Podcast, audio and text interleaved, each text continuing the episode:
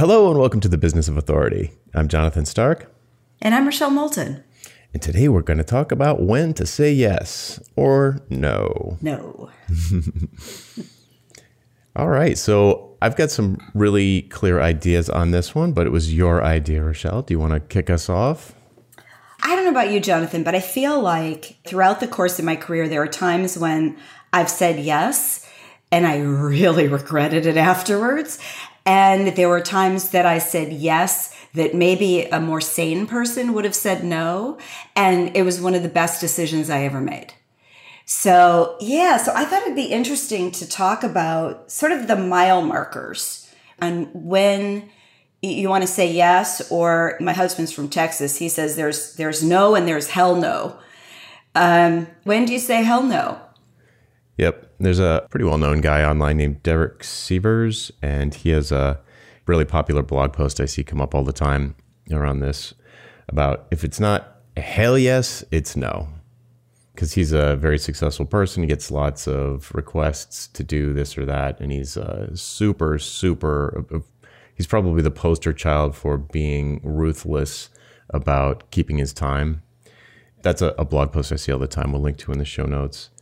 And there's a book that I hear uh, a lot of folks talk about in this space that is pretty good. I, I, think it's a good book. It wasn't my favorite writing style, but uh, it's called Start With No by Jim Camp, I believe is the author's name.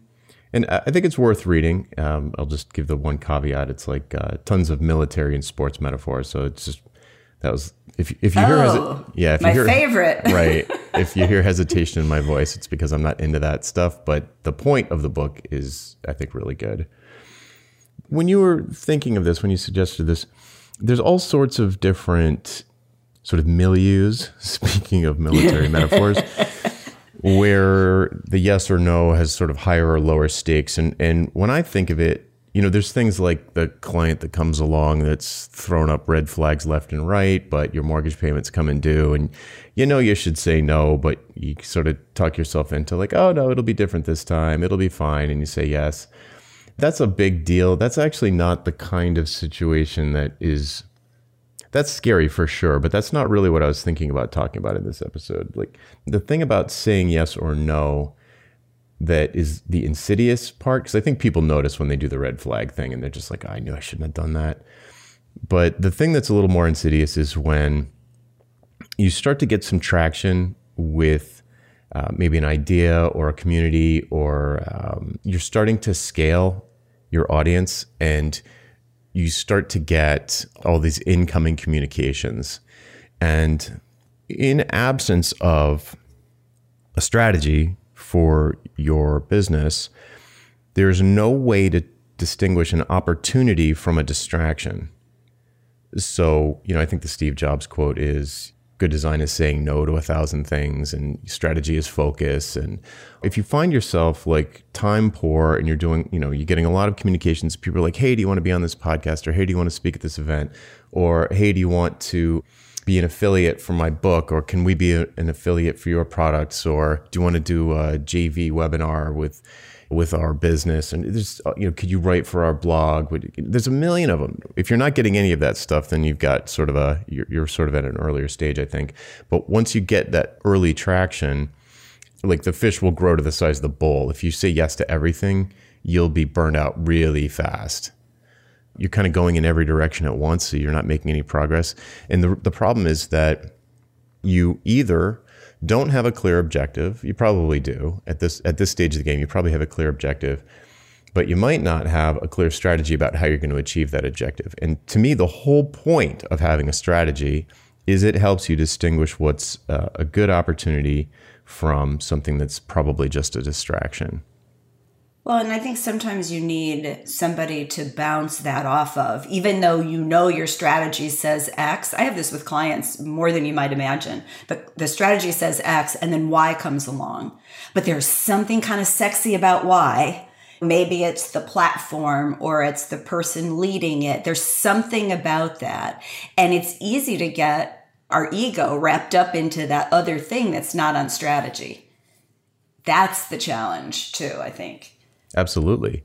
it's a discipline thing. It's if assuming you have a strategy, the the situation you just described, it's like what's the cost benefit analysis there. So like let's say me, I've got my week planned out and uh, Seth Godin's like, "Oh, I want to interview you for my podcast." yes, sir. How high must I jump? so the thing is, like, that's not actually not the greatest example because me going on podcast is part of my strategy. But let's say it wasn't. Here's a better example. Oh, I want you to come down and, and uh, sit in on a workshop that I'm I'm putting together. That is totally not part of my strategy. Going down to New York or wherever he lives and being like and sitting in like a, a private workshop while he like meets with 10 people to try and create a new product or course or something that he's experimenting with. And and it's like I have to say to myself, well, it's not on strategy, really. You know, that's not part of my thing. But like you said, it's kind of like how high do I jump? Can't tell if I'm just uh, wimping out here, but I think I, I think a, you'd do it, Jonathan. Yeah, I, no, I w- there's no doubt I would do it. I think you would because it's about resonating. There are times I think that we make decisions that are sort of on strategy and sort of off. They're on in the sense that it's someone who you want in your network, in your audience, in your tribe. There's a resonance there. But the specific opportunity may not jive perfectly with your strategy, but you might decide to say yes anyway. Right. I was kind of hedging because okay, let, let's say I do it anyway and I know it's off strategy. It would be worse if I didn't even know or if I didn't even have a strategy. So I would sort of say to myself, look, there's some good reasons to do this. It's off strategy or whatever. It's just an opportunity that fell in my lap.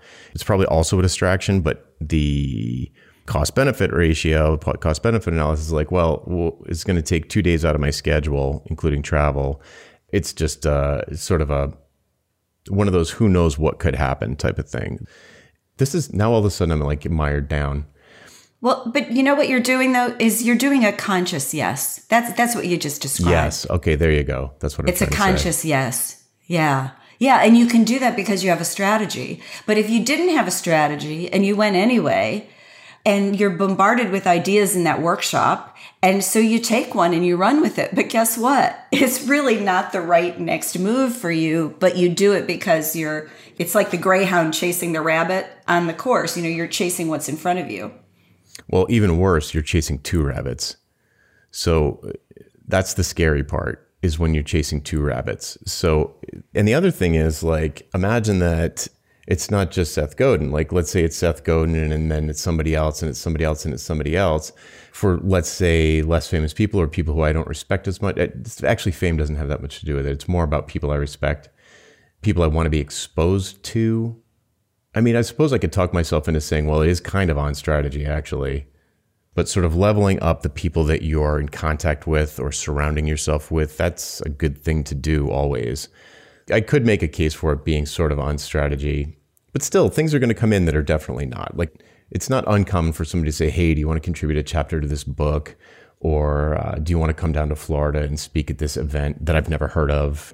Well, I don't know. No, I, I don't think so. And the problem with those things is, especially when like travel's involved, eh, really anything, anything that's sort of more complicated than a single phone call, really, is that there are all these ancillary things around the activity that you don't think of when you're saying yes. Oh, like, that you figure out when you're trying to actually meet your commitment. Uh huh. yeah. yeah and it's like, oh, uh, the plane was can't. I got to redo the tickets. Like, oh, no, this, oh, this is weather, and now I'm gonna stay oh, extra day, and then, or like the book chapter or guest blog post, like, oh yeah, it's you wrote 1,500 words, we only have room for 600. Can you go back and edit it and cut it down? like, oh. It's like, ah, or they edit it and yeah. cut it down and they publish it, and they're like, okay, here's the final for review, or they don't even let you review it, and they basically you don't want your name on it anymore. Not, like there's so many surprises that happen with each one of these things. Like one yes can spiral into like a whole bunch of work and distractions.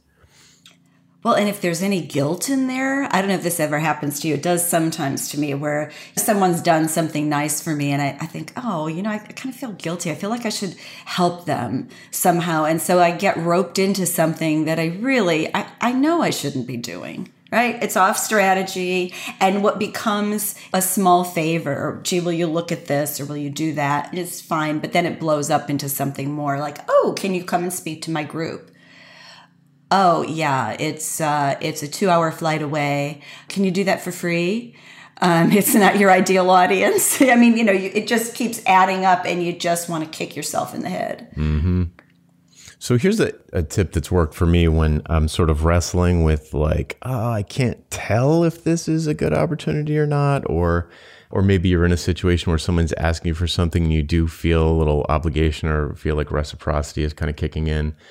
Bouncing the idea off a group of like, you know, a particular group, like a group that you trust for things like this, you know, a master, a business mastermind or something like that, really helps getting perspective on these sorts of things because you you get this combination of motivations that are whether it's reciprocity or whether it's you've got stars in your eyes or whatever or, or it's like great money or it seems like a huge opportunity like whatever you know like a huge business opportunity. And you bounce it off a group of people who have no skin in the game whatsoever and they don't have the same stars in their eyes and they're not going to get the money and they're not going to get the exposure and they can ask you a couple of questions immediately and you know like you're immediately like oh what was i thinking? Like wow yes you're yep. right.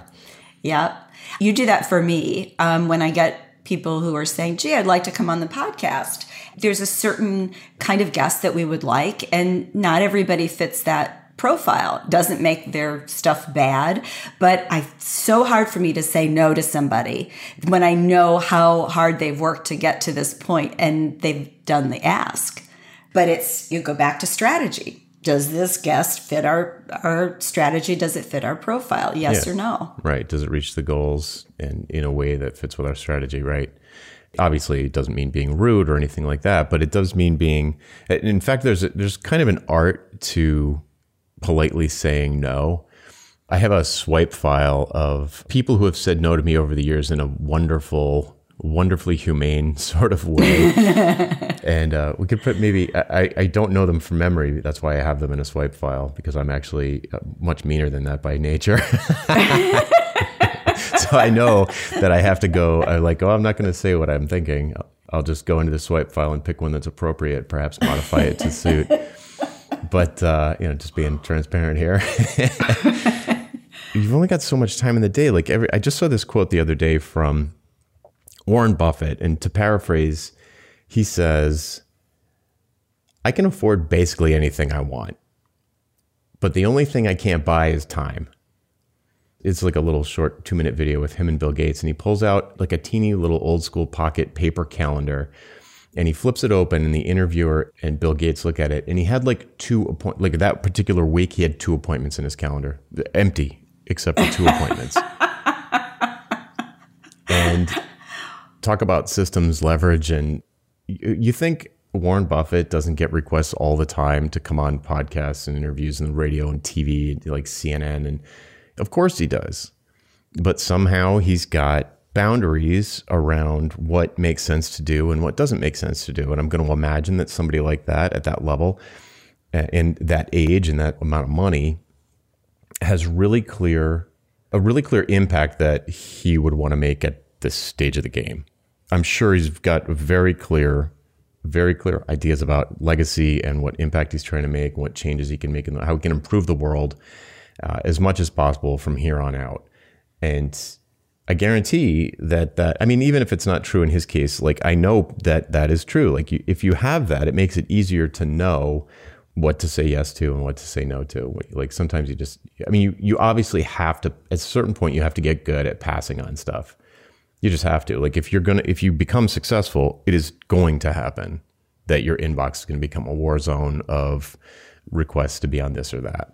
I think of a, client I have who he writes all of his own original articles and then he has them edited. And for one particular publication, he never looks at the final edit. Never. And I, have sometimes said, well, you know, do you want to take a look at this? It's like, nope, I don't need to see that. I know if my team has passed on it, they know who I am, they know what I say. No, I don't need to see it. That's a discipline, especially if it's attached in an email. So all you have to do is click and open it. nope, I don't I don't want to see that. And I, I also think if you're not good at that naturally, that you can pay to get that. It's one of the things I love about having a VA is that sometimes I'll be thinking, oh, maybe I should do this. And I'll talk to her and she'll go, Are you crazy? No, you're not doing that. Here, I'm going to write the note for you. and so, or I could just send it to her and she'll she'll send a, a, thank you, but no thank you. So if you're not sure or if you have trouble with that, you don't trust yourself, you can outsource it until you get good at it or forever. Having that extra help to say no is, is can be life saving. Speaking of VAs, so I've been doing this the Jonathan Stark show on YouTube, which is like a bunch of really short videos where I answer one question that people send in a question, I answer the question. That's the whole video.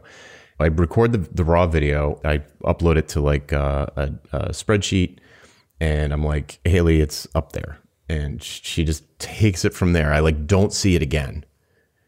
And at one point, she was like, "Do you want to?" You know, she writes all of the sort of show notes in the description, all of the all the links and all that stuff, and she picks the titles and she picks the description and she was like, "Do you want do you want to see these before I post them and like approve them?" I was like, "Nope, you can do it." And then you know, of course, eventually, like I don't do it. It's not procedural. Like I don't look at everyone and and review it and you know make changes. Like if I review it, of course, I'm going to make changes. Like you know, it's like, but why? It's kind of like asking a client for their opinion about something that you don't really you don't really want their opinion about. They're going to give it to you. and then you're going to have to do something. So like, you know, I'm like, nope. And then every once in a while, I'll look at the whole feed and kind of scan it and be, it, it's never happened. But if I was going to find something, yeah, I don't love that, or there's something that I see a pattern where I'm like, mm, this might be a tweak, then I'll just say to her in general, again, this hasn't happened, but I would just say in general, like, I can't even think of something, but maybe there'd be something I wouldn't like, and I'd say, yeah, you know, let's let's make it a little more professional, or not as many emojis in the titles, please, or something like that. You know, right, right, a stylistic sort of thing. Yeah, just an overall general thing, and and not like an individual. You know, it's just keeping it high level instead of getting bogged down in the details of every little thing. It would kind of defeat the purpose of having someone. It would start to defeat the purpose of having someone do it in the first place. Well, plus that makes you a good client for her potentially. I don't know her and how she operates, but most of us, you don't want a client nitpicking everything that you're doing when you're a professional. She probably knows more about this than you do in terms of the viability of titles and show notes. I don't even want to say show notes, YouTube notes. It's it's a little bit different art than podcasting. So, yeah, and then why would you hire her if you didn't want to rely on her? Right. It's funny yeah. too because if I did pick the titles and it, so like when I just this little anecdote when I look back at them, I'm like, wow, this looks so YouTubey. Like, there's something she just gets, and she's younger than I am, and she just gets the platform better than I do. Mm-hmm. And and she researches keywords that are popular in the area that I focus on, and she just comes up with them. And I'm like, man, this, like I'm like, wow, this seems so YouTubey. They're not clickbait. It's not that bad, but they're tempting. Like the the, the way that she puts it, they're they're tempting. Like like I want to watch them. Like, ooh, what did I say in this one? Yeah. And and the and the the third point is that I would have never ever in a million years done it the way that she did it, and that and which makes me glad that she's doing it and not me. So not only would I be micromanaging it, but I'd be making it worse. it's like it's just a, it would be a terrible thing for me to say to have said yes to. Do you want me to you know do you want to review the videos before I put them up? That is a, a definite no. I definitely want her to run with it, and I don't want to think about yet another thing to do. Well, and you know, when I think about when to say yes, it, for me, it's always easier to say yes to somebody who's got a track record. Somebody who can talk to me about the reasons why YouTube is different than posting something in Facebook Live. Like, why is it different and how do I appeal to the audience? I mean, you want to pick their brains. If you're hiring somebody who doesn't really know very much, and you're hiring them because, oh, they have a really cheap hourly rate, then you can't rely on them. You can't get that confidence.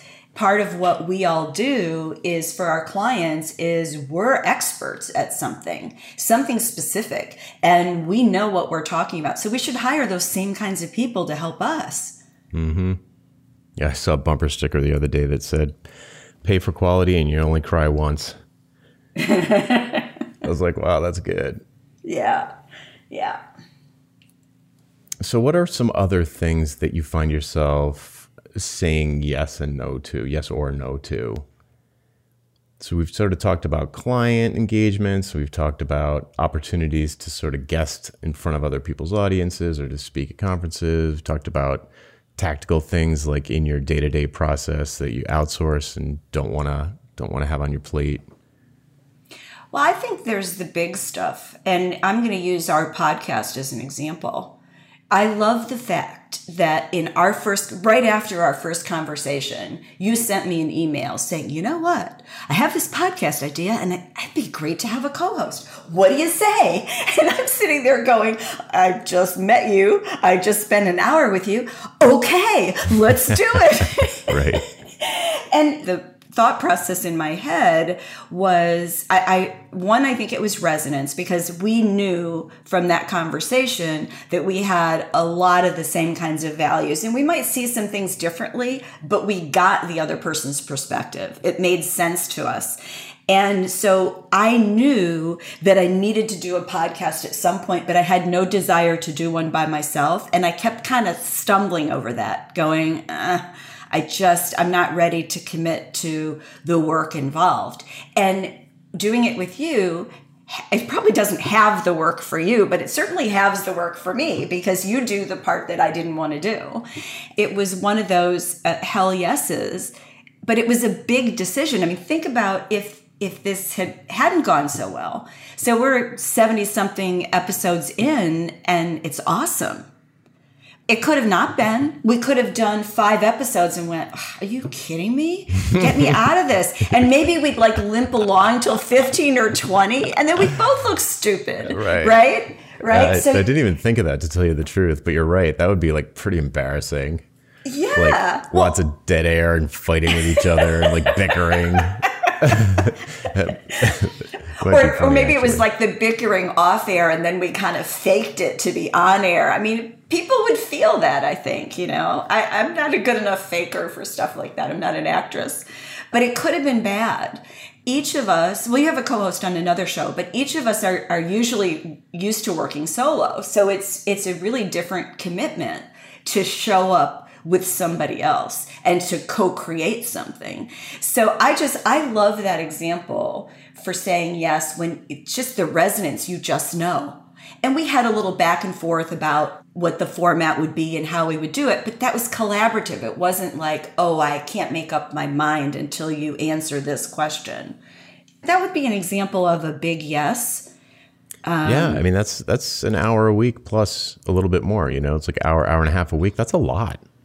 You know, mm-hmm. that's a big commitment. So even if even if you know, aside from it potentially blowing up and us looking silly, it's still a big time commitment. I mean, there's no way around that part. Like we once it's done recording, we shuffle some files around and then give them to somebody else to edit and there's not a lot of extra work beyond that, but still like it's it's 90 minutes a week for me for sure. Before you make a decision like that, it's easy to get excited and say like, "Oh, I'm going to start a podcast or I'm going to write a book or you know all these things that we've been talking about. You know, I'm going to go to Seth Godin's office and like hang out for 2 days. Like whatever those things are, they add up and again, it's like you can't buy time. There's like only so much of it and if you it's like the one thing that's guaranteed is like you don't have enough time. Like for sure, period. And the more successful you get, the more demands that are going to be put on it. So you you need to get good at knowing the difference between an opportunity and a distraction, perhaps knowing when to make an exception, and how to politely but firmly make it clear to the other party uh, that it's not going to happen. That kind of summarizes it for me. I think what I would add to that is th- there's just this resonance factor. It's a special sauce, if you will, between two people, and only you can decide if if you're resonating with somebody else. I can think of, of a couple of people that have shown up in my in my inbox and then when I click on their stuff I go, "Oh no." Oh no. I just I I I don't care what they say. I, I I'm not feeling it. And I don't mean that oh they have like a a weird image on their website or something. It's it's the totality of how their their brand and their personality comes through in their material online. And so I you had a couple of those, and it doesn't matter what they would propose to me. It's like, nope, can't can't resonate, can't get there. And so it doesn't matter. They could offer me this huge, wonderful thing, and I would still say no because it didn't feel right. You know it, right? Because it's either there or it isn't for you, for each each of us individually. Yeah, you're not going to click with everyone. It's just not possible. No, but there's some you just go, that's that's it. I mean, you just like when I say look at them, I don't mean that they're sitting across from you, but you, they send you an email. You look at their, it's not even about the pitch. It's you. You click on their stuff and you go, no, Right. no, never. Right. No. Yeah. It's Next. just a. yeah, it's just not a good fit. yeah. So yeah. it, I've certainly gone through phases where I was pre traction, let's call it, where everything seemed like an opportunity and my radar was not very sensitive to the kind of energy mismatch that you're describing, where this person's just like a different style individual that I would probably, given another option, I would probably choose not to wouldn't be my first choice to partner with on something. But at the same time, it was like, well, between this person who I don't 100% click with and doing nothing, what, what is the way that I tuned my radar, I suppose, is that over years I have done stuff with people where it wasn't the greatest fit. And anybody that's been working, doing client work for any period of time has probably experienced like, oh, whoops, I, uh, I was not the right fit for this client. And, yeah. and I kind of looking back on it in retrospect, I see the red flags. I didn't see them at the time, but uh, in retrospect, I did. And then how do I put myself in a position where when I recognize similar things in the future, I'm in a position to say no without feeling like my income is threatened. Like for folks probably listening to this show, you know, people in a service business, that's the the one that you probably I'm going to guess is the one that most people are familiar with is when you get a client that comes along and there's something is just off. You're like, did they read that email I sent? It seems like they didn't read that email I sent. Like, you know, like that's a huge red flag. Or like, you know, they they mentioned that they sued the previous provider. That's a big red flag. Yeah. That's a classic yes or no situation. But I like that. I like these other levels where you're potentially getting traction and being asked to, you know, it's flattering. People want you to like participate in their thing or show up in front of their audience. It could be very flattering. But at a certain point, you know, you've got so many hours in a week, and at a certain point, you just need to be. If you're if what you're doing works, you will absolutely be saying no to way more of these things than you say yes to. So you might as well um, start to tune that radar and, and come up with ways to to recognize a no and be able to say it politely and I think it'll make it better. It'll make your yeses better because then you can throw yourself into those things more fully. And there's this, uh, not to get too woo woo about it, but there's like a greater than the sum of the parts thing that happens when you do take on the right things because it kind of like, there's something that amplifies it about it. it's like one plus one equals three it's like it amplifies the the output of the thing but then it also has this follow-on effect like this flywheel effect that i talk about sometimes where where not only was the thing better than the sum of the parts but then it continues to contribute to your momentum over time so maximizing the number of of really really good yeses it has like an outsized effect and knowing when you're going to have to say no to a lot of stuff in order to get to those really strong uh, productive yeses Yeah, and it, it kind of goes back to the theme we talked about a couple of episodes ago and for a couple of episodes about leverage. It's leverage is really powerful. And, and I, I, I think I used as the example Todd Tresidder's podcast interview checklist or procedure. I guess it was a procedure. And he basically defined who he says yes to on podcasts and he framed the whole scenario so that he could hand that off to somebody else to say yes and no and and know with confidence that the yeses were the right yeses and the nos were the right nos. Right. Yeah. So think about that. Now, there's someone who's thought it through so much they can actually articulate a process to outsource the yesing and knowing to someone else. Like, like that's impressive. You know, Yeah. that's that's great.